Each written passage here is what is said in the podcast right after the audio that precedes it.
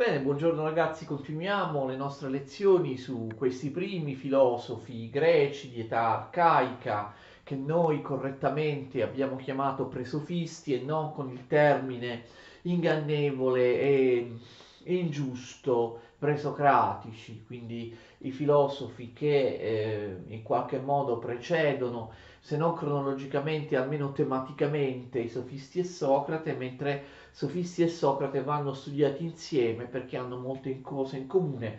Sicuramente eh, i sofisti hanno molte più cose in comune con Socrate piuttosto che con i naturalisti di età eh, arcaica. Quindi noi li abbiamo chiamati presofisti e non con il termine usuale assolutamente scorretto eh, di, di, scorretto e tendenzioso di, di presocratici. Parliamo di Pitagora e dei pitagorici. Abbiamo visto che Taleti, Anassimandro e Anassimene sono ionici di Mileto, quindi abbiamo una scuola o comunque una serie di pensatori in Ionia e cronologicamente vengono prima degli altri, sono i primi pensatori della storia della filosofia. Come ho spiegato però nelle lezioni introduttive, ben presto la filosofia si trasferisce dalla Ionia alle città doriche della Sicilia e della Magna Grecia in Italia, quindi abbiamo delle filosofie italiche di ambiente dorico. Ricordate che vi ho spiegato che mentre gli ioni come Talete, Anassimandro e Simene scrivevano in ionico che è simile all'attico, la lingua di Atene, una lingua a noi più congeniale, somiglia a quella che si studia attualmente al liceo classico, invece i Dori scrivevano un dialetto greco che è difficile per noi, che è diverso dal greco standard che poi a partire dalla Koine alessandrina si è imposto. Eh, la lingua dorica è una lingua un po' eccentrica del mondo greco, anche perché noi non abbiamo, non abbiamo eh, grandi, non, tranne qualcuno, non abbiamo grandi scrittori greci che scrivono in dorico. Sapete, i dori vengono dal Peloponneso, Sparta, Micene, Argo, Corinto, quelle città lì e quelle città lì, non lo so, forse sapete Sparta, a Sparta si combatteva, eccetera, non si scriveva, non si faceva tanto letteratura, quindi abbiamo già detto nelle lezioni introduttive che le colonie eh, della Sicilia e dell'Italia meridionale sono tutte doriche perché eh, si, si, tratta di greci che sono trasferiti lì dal, dal, appunto, dal Peloponneso, dove i Dori originariamente si erano insediati. Tuttavia Pitagora è di origine ionica, attenzione, Pitagora è nato a Samo, Samo è un'isoletta della Ionia, della costa dell'attuale Turchia sull'Egeo, un'isoletta della Ionia di fronte a Efeso e a Mileto. Infatti molti, molte fonti sostengono che Pitagora sarebbe stato allievo di Anassimandro. Sottolineeremo poi le affinità e le differenze del pensiero pitagorico con quello di Anassimandro. Pitagora quindi è ionico, però la sua filosofia si, eh, si, si, ha successo in, in, ambiente dorico, in, ambien- in, in Italia, d'accordo, nella, nella Magna Grecia. Infatti Pitagora eh, si spostò nel 575, nasce scusate nel 575 a Samo, poi quando già non era più giovanissimo per i canoni dell'epoca, cioè quando aveva 40 anni nel 535 a.C., lui abbandona la sua patria e abbandona la Ionia e si trasferisce a Crotone, dove fonda la sua comunità filosofica, d'accordo? Si mette a capo di una comunità filosofica a Crotone. Perché Pitagora si sposta da Samo a Crotone, poi resterà sempre appunto a Crotone, nell'Italia meridionale?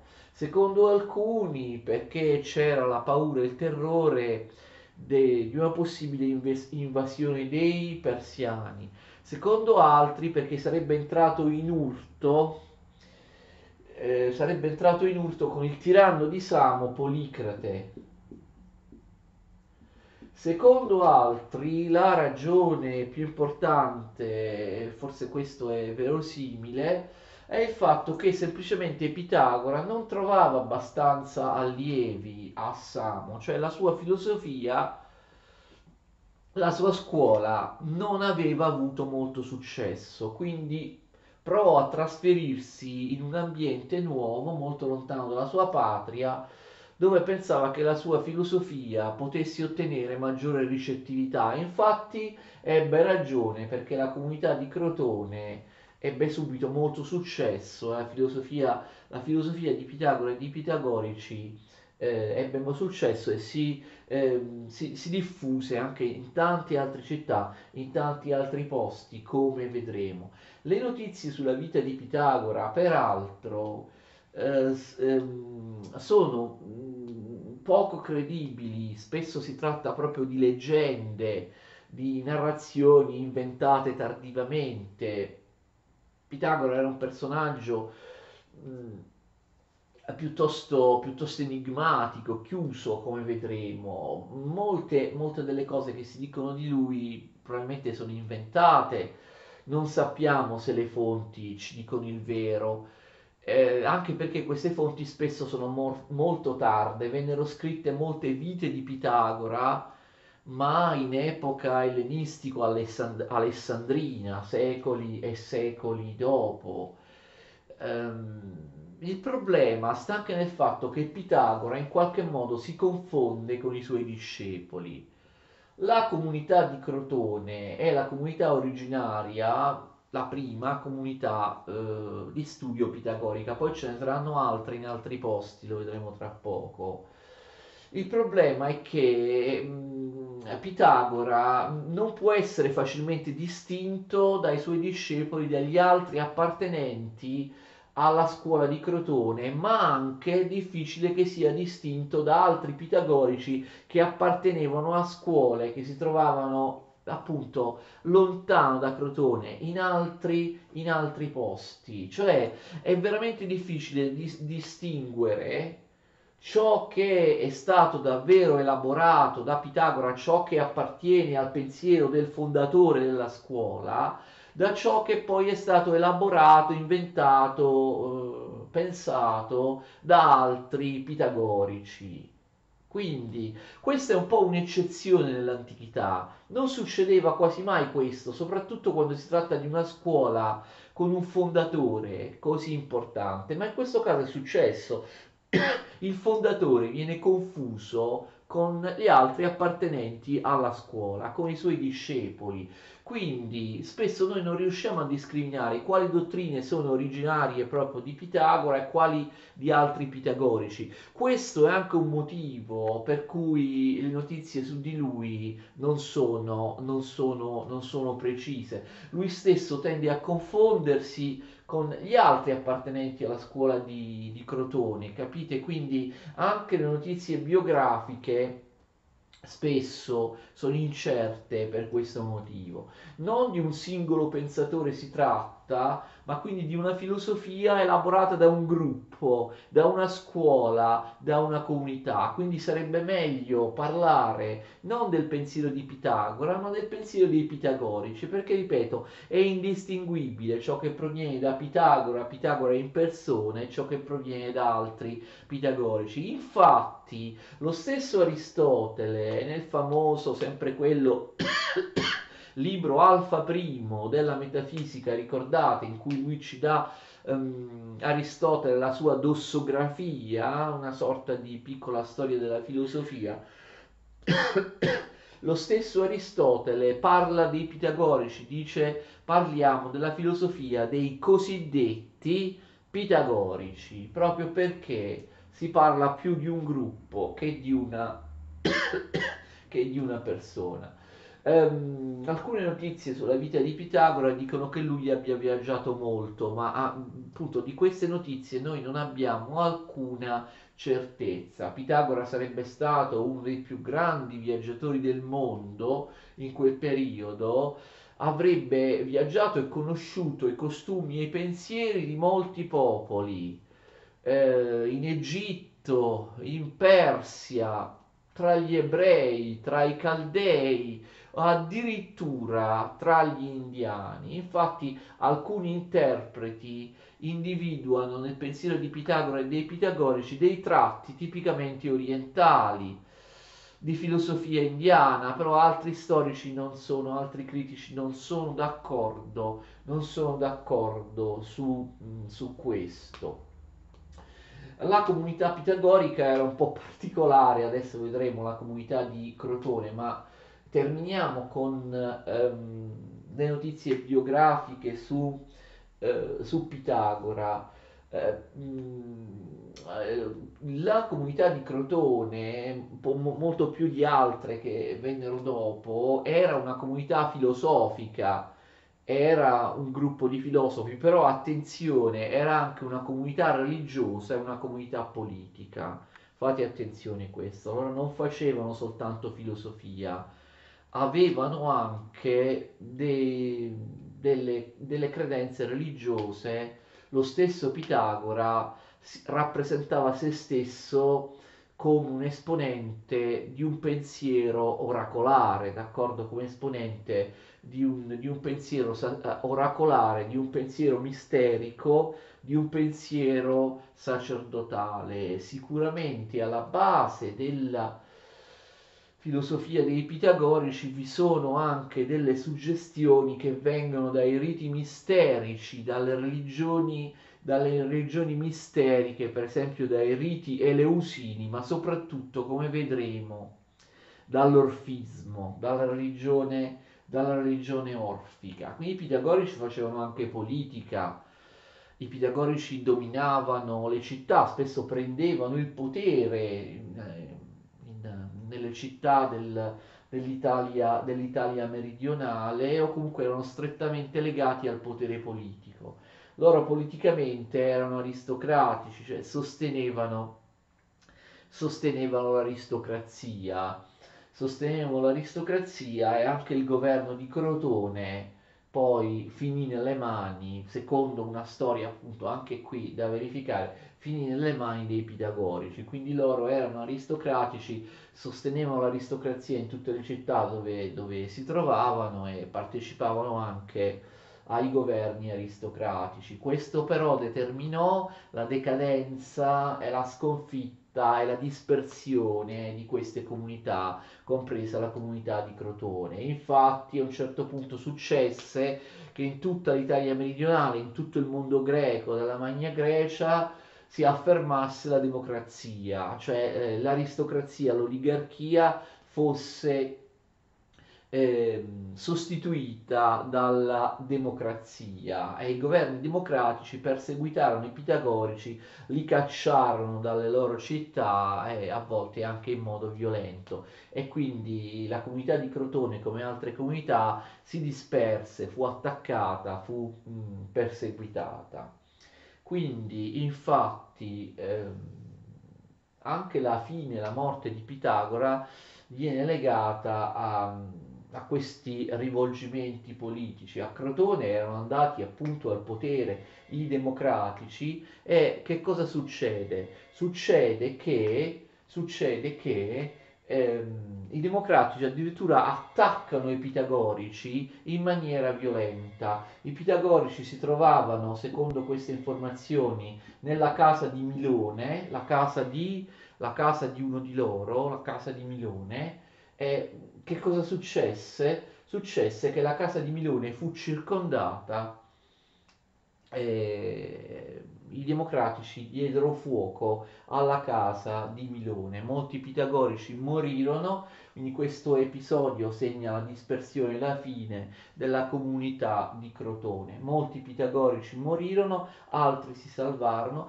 Secondo una versione, Pitagora che si trovava nella casa di Milone si sarebbe salvato, si sarebbe rifugiato poi a Metaponto, in Basilicata dove vi era un'altra comunità pitagorica e lì sarebbe morto nel 497 o nel 490 una, o comunque in una data compresa tra il 497 e il 490. Secondo un'altra versione invece Pitagora non si sarebbe trovato nella casa di Milone si sarebbe già ritirato a vita privata a Metaponto, quindi non fu coinvolto nell'attacco, ma si trovava già, si trovava già a Metaponto dove appunto, dove appunto oh, morì eh, all'incirca in questi anni. La comunità pitagorica di Crotone era organizzata proprio come una setta, d'accordo? Era una comunità chiusa all'esterno, era una comunità regolata da leggi piuttosto, piuttosto severe. Mm, vi era l'obbligo della segretezza, nessuno doveva comunicare all'esterno le dottrine della comunità, quindi vedete veniva organizzata in qualche modo proprio come una, una sorta di comunità religiosa, di, di setta, comunque di una comunità esoterica. Esoterico in generale significa ciò che è chiuso, ciò che è chiuso al proprio interno e non deve comunicare con l'esterno. Infatti l'avverbio greco eso vuol dire in, eh, all'interno, ok? Mentre invece l'avverbio greco esso vuol dire all'esterno, quindi esoterico è qualcosa che è diretto all'esterno, per esempio una pubblicazione, uno scritto esoterico è uno scritto realizzato per essere pubblicato, per essere conosciuto in generale da un pubblico. Invece magari uno scritto, una dottrina esoterica è una dottrina che deve circolare all'interno soltanto di una ristretta cerchia di adepti, di affiliati. Quindi l'esoterismo, la chiusura, la segretezza di questa comunità. Pensate che chi eh, eh, rivelava i segreti della comunità pitagorica di Crotone, per esempio anche coloro che rivelavano, non so, le scoperte, eh, anche le, le, scoperte matematiche, le scoperte scientifiche, i teoremi e così via, potevano anche essere messi a morte, quindi la, la, la segretezza. Inoltre mh, vi era una gerarchia e una severità molto forte, un, dei rapporti gerarchici, gerarchici all'interno della comunità. La comunità si divideva in due, vi erano gli acusmatici e i matematici. I matematici erano un gradino più sopra degli acusmatici. Gli acusmatici che cos'erano? Erano i novizi, d'accordo? Quelli che erano entrati, quelli che erano entrati eh, da poco, dovevano fare un tirocinio, un apprendistato prima di poter avere diritto, qualche diritto in più, anzi no, loro non potevano neanche parlare, dovevano soltanto ascoltare passivamente e in particolare ascoltare anche l'insegnamento di Pitagora, in generale Pitagora, non solo agli acusmatici, parlava coperto da una tenda, cioè senza farsi vedere. Parlava dietro, parlava dietro una tenda. Gli acusmatici novizi dovevano solo imparare, non potevano parlare, ma non è che non potevano davvero parlare, nel senso che non potevano non potevano esprimere opinioni originali, d'accordo? Questo significa che non potevano parlare. Acusmatici significa ascoltatori, dal verbo greco acuo, per, sa- per, chi non sa il greco lo scrivo così, acuo. Acuo significa, prima persona nel presente, indicativo significa io sento, io ascolto, io sento, d'accordo? Avete presente parole italiane come acustica? Ok, riguardano il sentire, il, l'udire, l'udito, d'accordo? Quindi acusmatici significa ascoltatori, acuo significa ascolto, sento quindi potevano soltanto ascoltare e apprendere delle dottrine senza poter intervenire, senza poter esprimere delle opinioni, perché erano allo stadio, allo stadio iniziale, d'accordo? Erano allo stadio iniziale. E, ehm, quindi l'insegnamento poi da parte di Pitagora veniva impartito come una specie di catechismo vi erano delle domande e delle risposte, c'erano delle domande bisognava poi imparare a memoria delle, delle risposte, cioè aveva, diciamo, c'era, c'era, c'era questo metodo. Comunque non si poteva mettere in discussione l'insegnamento di Pitagora, quindi capite davvero, eh, ma lei professore ci ha detto che i filosofi si esprimono razionalmente, ognuno critica l'altro, anche quando si tratta di un allievo che critica il maestro, sì, certamente, però qui siamo ancora all'incrocio tra una sapienza filosofica e una sapienza, come dire, oracolare, una sapienza di stampo, eh, di stampo religioso. Quando si facevano progressi si, eh, si veniva ammessi, tra, tra, i matematici, tra coloro che potevano esprimere opinioni originali, si trovavano al vertice della setta. Attenzione, che significa matematici? È vero che i pitagorici praticavano moltissimo la matematica, ma qui matematici deve essere inteso in senso etimologico. Il verbo greco mathesis, mathesis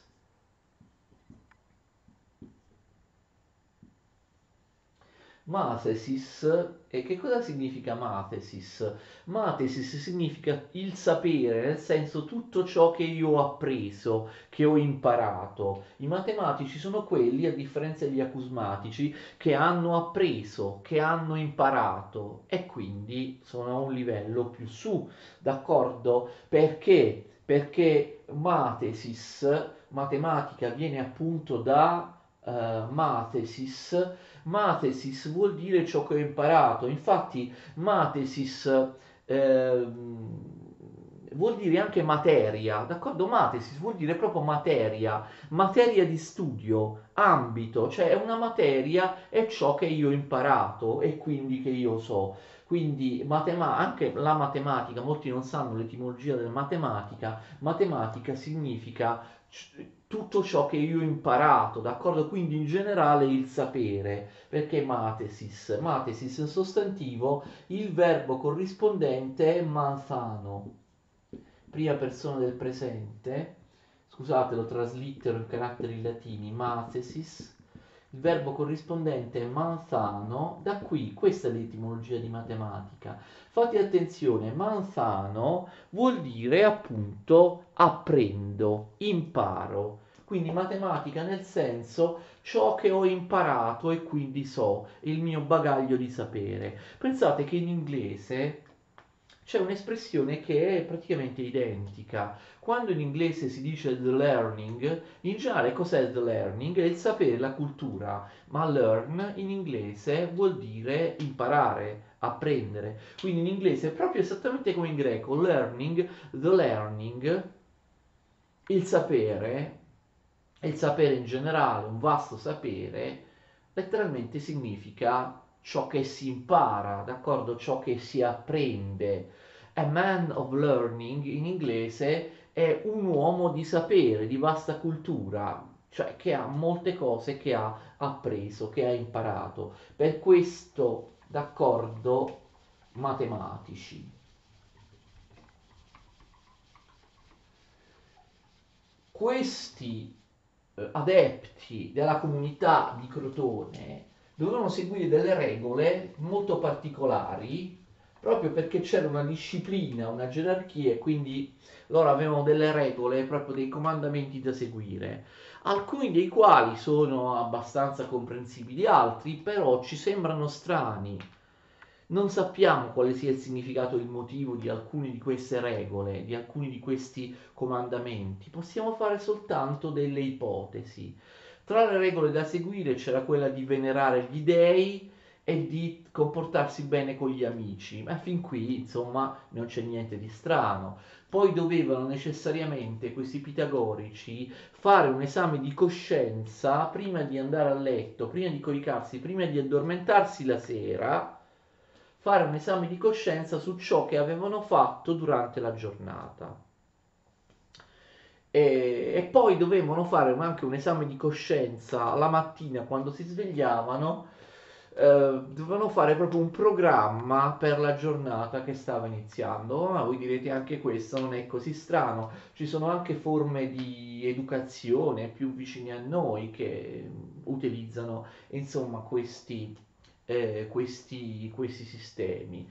Poi però non dovevano mangiare carne, non dovevano mangiare carne, erano vegetariani. Attenzione, questa è una cosa molto singolare tra gli antichi. Tra gli antichi eh, i, veget- i, vegetariani, che, quelli che non mangiavano carne, era, era, erano veramente pochi, non era una cosa diffusa come oggi. Noi abbiamo altre figure anche di filosofi, di autori che sono vegetariani, ma sono figure che ehm, principalmente appartengono a un periodo molto più tardo rispetto a quello dei pitagorici, al periodo ellenistico, d'accordo? Non dovevano mangiare carne, però Forse questo ha una spiegazione e la vedremo poi dopo parlando delle dottrine dei pitagorici.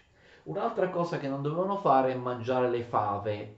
La cosa singolare, eh, non dovevano mangiare le fave, anche qui sono possibili soltanto interpretazioni. Secondo alcuni questo sarebbe dovuto al fatto, alla, a, ad un'altra disciplina che loro seguivano, cioè il celibato, se non addirittura la castità però non proprio la castità, però il, il celibato. E quindi perché? Perché la fava è un simbolo sessuale. Secondo alcuni la fava sarebbe stata il simbolo dell'organo sessuale maschile, secondo altri la fava sarebbe stata il simbolo dell'organo sessuale femminile. Insomma, eh, per, motivi, per motivi di questo tipo. Tuttavia, mh, mm, è piuttosto strano, cioè il fatto che seguissero il celibato, alcune fonti ce lo dicono, ma altre non sono d'accordo, è piuttosto strano perché noi abbiamo notizie precise di mogli oppure di figlie di pitagorici. Per esempio Teano, a volte le fonti ci dicono che è la moglie di Pitagora oppure a volte ci dicono che è la figlia di Pitagora, quindi è un po' strano che praticassero il celibato, però poi avessero delle mogli, cioè c'è una contraddizione.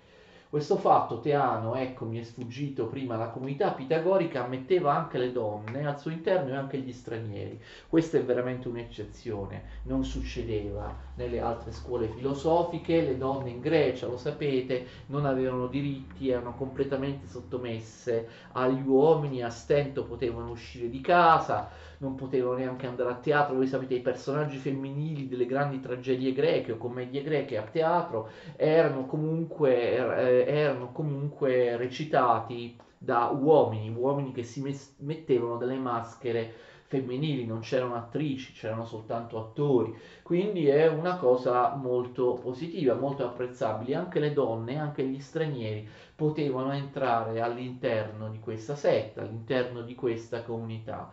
Abbiamo forse soltanto un altro esempio di scuola filosofica dell'antichità che viene molto tempo dopo, in epoca ellenistica, in cui le donne erano ammesse, cioè eh, l'epicureismo, la scuola di Epicuro, sia nella scuola pitagorica sia nelle scuole di Epicuro, noi abbiamo anche notizia di donne filosofe, d'accordo? Di donne che praticavano, appunto, essendo ammesse all'interno del gruppo, praticavano la filosofia e allora poi avevano altre regole appunto per noi difficili, per esempio non potevano indossare panni di lana oppure non potevano indossare anelli, non potevano portare anelli.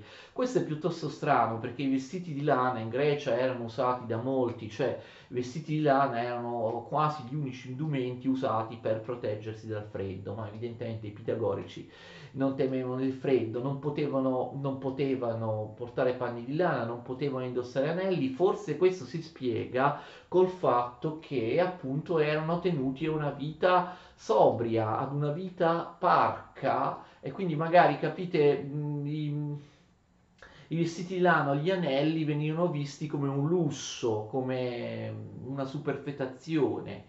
E quindi erano, erano erano, erano vietati, erano qualcosa di troppo, forse appunto ehm, erano degli addobbi eccessivi che distraevano dalla, dalla sobrietà, dalla disciplina.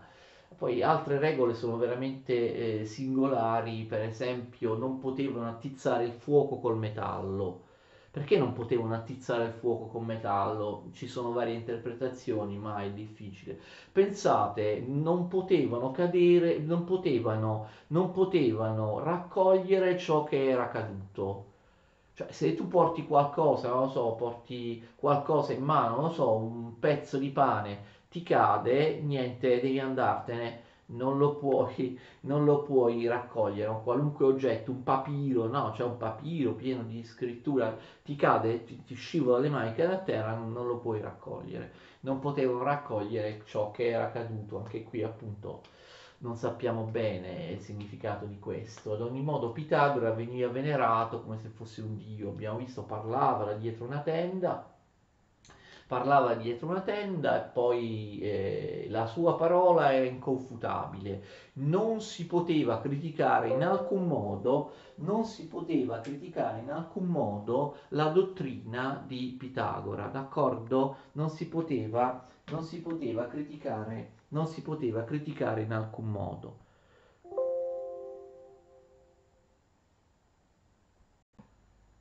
Pitagora quindi era visto come un dio, era visto come una persona le cui dottrine, la cui autorità era assolutamente indiscutibile, non si poteva confutare, non si poteva dibattere, eh, ha detto, l'ha detto lui e quindi è vero. Questo veniva eh, espresso attraverso una frase che poi è diventata famosa, autossefe. Scusatemi. In greco. Anzi autos efa d'accordo? Autos efa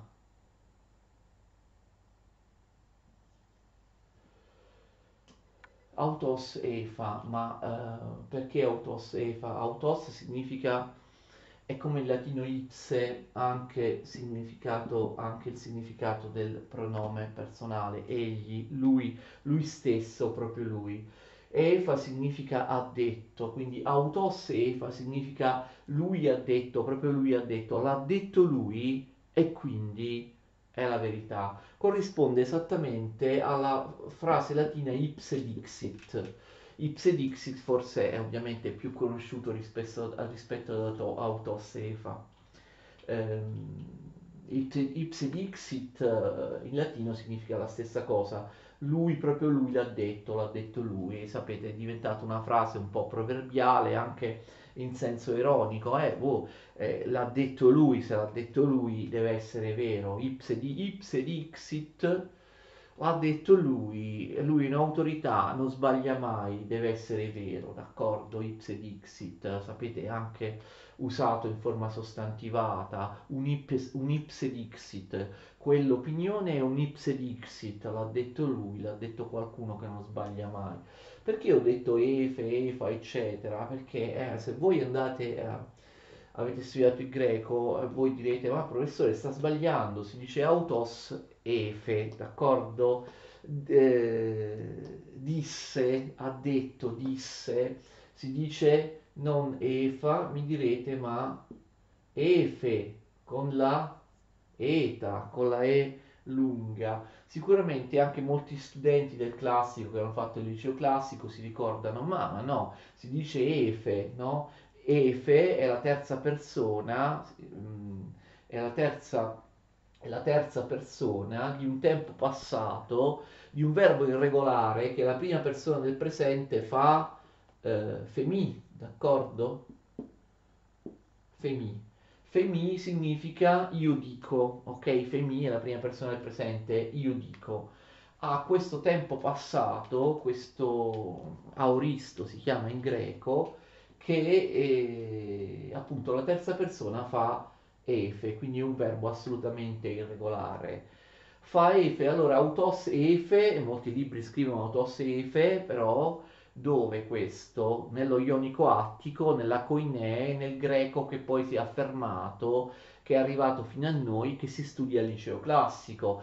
Però ricordatevi che questi parlavano e scrivevano in dorico nella comunità pitagorica, non erano ionici, non erano attici, ateniesi, non parlavano quei dialetti greci, parlavano in dorico e in dorico non si dice efa, efe, ma eh, disse, ha detto, non si dice efe, ma si dice efa. D'accordo? Perché in dorico si mantiene l'alfa in molti casi, in ionico attico, dovuto proprio alla lingua di Atene, l'alfa si tramuta in eta, in elunga, in moltissimi casi, mentre invece in dorico resta la l'alfa, d'accordo? Quindi autossefa per essere pignoli in dorico, nella comunità di Crotone si diceva così, nel greco standard che noi studiamo, che non è certo il dorico, autos efe, ipse dixit e basta.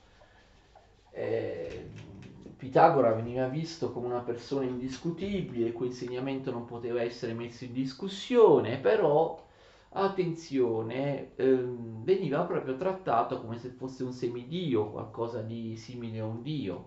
Naturalmente si tratta di leggende. Si diceva che fosse discendente da Apollo, quindi avesse appunto una parte divina. Si diceva che avesse addirittura una, una coscia d'oro. Questa cosa mi ha sempre fatto un po' sorridere.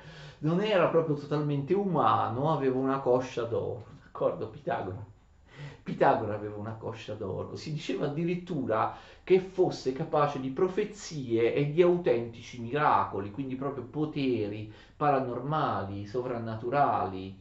E si raccontava addirittura che fosse un taumaturgo, sapete chi sono i taumaturghi? I taumaturghi sono quelli che curano le malattie con il tocco, no? Con una sorta di tocco miracoloso. Ti toccano con le mani, l'imposizione delle mani e tu guarisci. Quindi un medico sovrannaturale, d'accordo? Un guaritore, un, un taumaturgo. Questo si diceva, si diceva, naturalmente sono leggende di Pitagora. Si raccontava anche che Pitagora ricordasse il passato, ovvero uh, quello che gli era capitato nelle vite precedenti. Vedremo che i pitagorici credono nella reincarnazione o metempsicosi, ma chi si rincarna perde il ricordo delle vite precedenti, invece Pitagora sarebbe stato l'unico che capace di ricordare quello che era successo nelle vite precedenti quando la sua anima era all'interno di corpi differenti e quindi si raccontava, ecco, insomma, un personaggio che veniva mitizzato, un personaggio ancora interno alla cultura, alla tradizione sacerdotale, alla tradizione, eh, alla tradizione oracolare e interno anche alla, alla pratica di determinate religioni misteriche, in particolare una che vedremo poi, che vedremo poi in seguito. E quindi si raccontavano queste cose, si diceva addirittura che sarebbe, sarebbe sceso nell'Ade, sarebbe sceso nell'Ade e sarebbe tornato, sarebbe stato agli inferi, sarebbe tornato un po' come Odisseo, no? un po' come Ulisse, Odisseo o altri, o altri personaggi. Fate attenzione, la comunità di Crotone non era l'unica, come abbiamo visto. La filosofia pitagorica si irraggia in, in, tutta, in tutta Italia. Altre comunità pitagoriche importanti si costituiscono a Sibari, a Metaponto. A proposito di Sibari, ci sarebbe anche la storia secondo cui eh, Crotone, eh, Crotone dominata da Pitagora, avrebbe fatto guerra a Sibaria, l'avrebbe distrutta per motivi addirittura per motivi morali, perché gli abitanti di Sibari, i sibariti, si erano dati al, a una vita licenziosa, libertina, al sesso sfrenato e quindi Pitagora e quelli pitagorici di Crotone, per questo motivo, per punirli dei loro peccati, della loro lascivia, avrebbero, avrebbero combattuto contro Siberia e l'avrebbero distrutta. Sapete che ancora adesso, beh, non si usa molto in italiano, alt- in altre lingue, c'è la parola sibarita, abitante di Sibari, ma la parola sibarita nel senso di licenzioso, d'accordo, di colui che si abbandona a una sessualità sfrenata, insomma, um, oscena, un, un sibarita. Allora, la comunità di Sibari, la comunità di Metaponto, abbiamo già citato, Pitagora muore a Metaponto, anche una comunità in Sicilia ad Agrigento, però attenzione, le due comunità pitagoriche italiche più importanti sono quella di Reggio, di Reggio di Calabria e quella di Taranto. Eh? Quella di Reggio Calabria era eh, guidata eh, da Archippo, quella di Taranto era guidata, venne guidata da tante persone, ma poi a un certo punto da Archita, Archita che è un personaggio molto importante. Quindi attenzione, la comunità di Crotone viene eliminata, però vi sono altre comunità. Questi pitagorici come Archippo, Archita, la comunità di Reggio di Taranto possono essere chiamati pitagorici della seconda generazione, cioè queste comunità si affermano soprattutto nel V e nel IV secolo, d'accordo? Quindi parecchio tempo dopo la, la comunità di, eh, di di Crotone, d'accordo? Parecchio tempo dopo la comunità di Crotone, comunque dopo, cioè in un periodo comunque, in un periodo successivo e, ehm, e in particolare la comunità di Taranto, quella che durò più a lungo, proprio durò molto a lungo, infatti Archita vive nel IV secolo, Archita è importante anche per le vicende biografiche di Platone, Archita era uno dei migliori amici di Platone, un amico personale di Platone. Platone, lo vedremo studiando appunto eh, questo filosofo, Platone andò più di una volta a Taranto a trovare Archita, a soggiornare da lui, non solo ma Archita salvò Platone dalla schiavitù, probabilmente gli salvò la vita, lo vedremo appunto quando parleremo della vita, delle vicende di eh, Platone. E quindi eh, questi pitagorici della seconda generazione poi sempre nel V-IV secolo il pitagorismo si diffonde anche nel, nella Grecia, nella Grecia centrale, in particolare a Tebe, la comunità pitagorica di Tebe era guidata da Filolao Filolao aveva anche due discepoli, Simmia e Cebete, che si recarono ad Atene. Quindi vedete, la comunità, la filosofia pitagorica arriva anche ad Atene. Ma noi sappiamo che arrivò anche a Roma, d'accordo, nella giovane Repubblica Romana, quindi davvero si irradiò un po' dappertutto. Simmi e Cebete ad, Atene conobbero probabilmente Socrate o altri filosofi. Simmi e Cebete infatti compaiono come personaggi in un dialogo di Platone in cui discutono con Socrate e il dialogo è il Fedone, il dialogo sull'anima, anche se Simmi e Cebete da Platone eh, vengono utilizzati per, per, per, per, esprimere delle teorie sull'anima che in realtà sono molto diverse, sono in contraddizione con la teoria originaria dei pitagorici sull'anima, quindi noi non sappiamo se Simie Cebete o la scuola di Filolao avesse innovato sulla teoria dell'anima oppure semplicemente se Plato, che Platone abbia, eh, se Platone abbia utilizzato Simie Cebete come personaggi magari per far loro esprimere idee diverse da quelle che loro avevano in vita, perché gli serviva qualcuno che eh, esprimesse determinate tesi sul, sull'anima. Quindi vedete, si diffonde dovunque la filosofia pitagorica e Ecco, il punto è proprio questo, noi abbiamo detto non possiamo distinguere quali sono le dottrine di Pitagora o quelle della setta di Crotone da quelle degli altri pitagorici, anche perché queste comunità erano molto meno chiuse, esoteriche, fanatiche rispetto a quelle originarie di Pitagora a Crotone.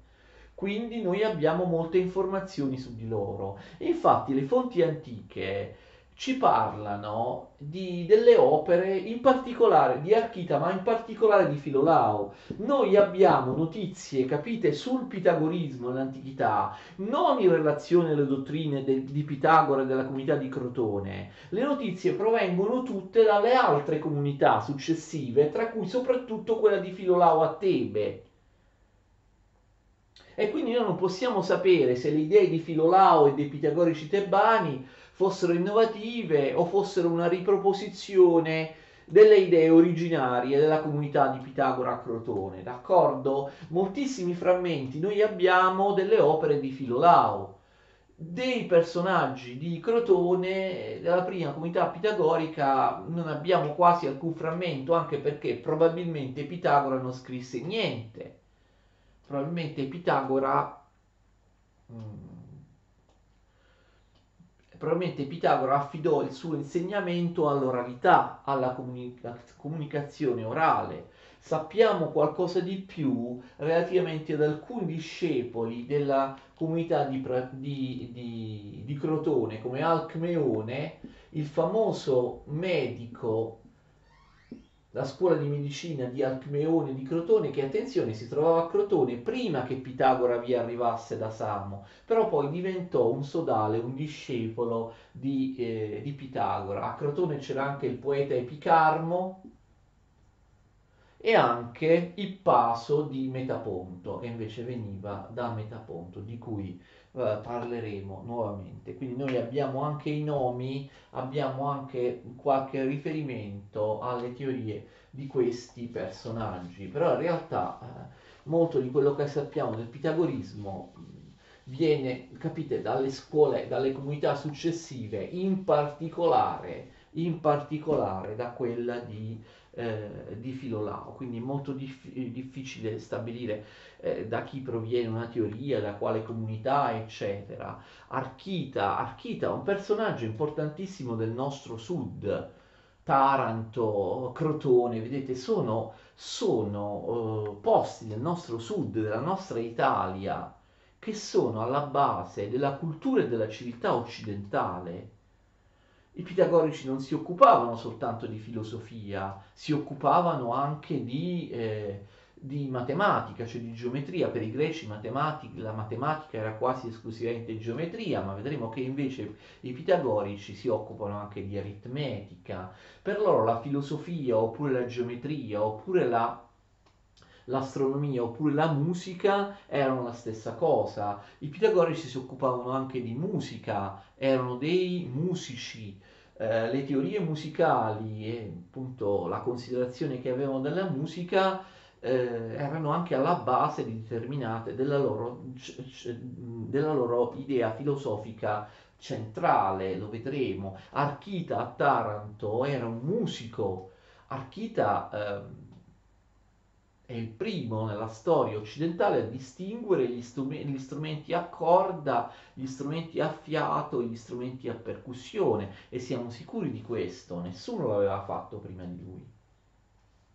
E quindi ovviamente eh, a, Pitagora viene, a Pitagora in persona viene attribuita la dimostrazione del teorema che porta il suo nome. Avevano, come vedremo, delle idee matematiche molto interessanti, quindi si tratta davvero di gra- grandi, di, di, di, grandi personaggi, eh, scuole filosofiche che sono proprio alla base, al fondo della nostra civiltà occidentale, che si svilupparono nell'Italia meridionale, che noi a volte eh, sottovalutiamo, magari non si studiano più queste cose, si considerano poco importanti, ma in realtà dovrebbero essere ancora valorizzate. Infatti in Italia noi studiamo ancora filosofia nel liceo, io sono qua appunto a spiegare queste cose perché, perché, mi sembrano, perché mi sembrano interessanti. La lezione è durata molto, è durata troppo e ancora non abbiamo neanche iniziato a parlare della filosofia dei pitagorici.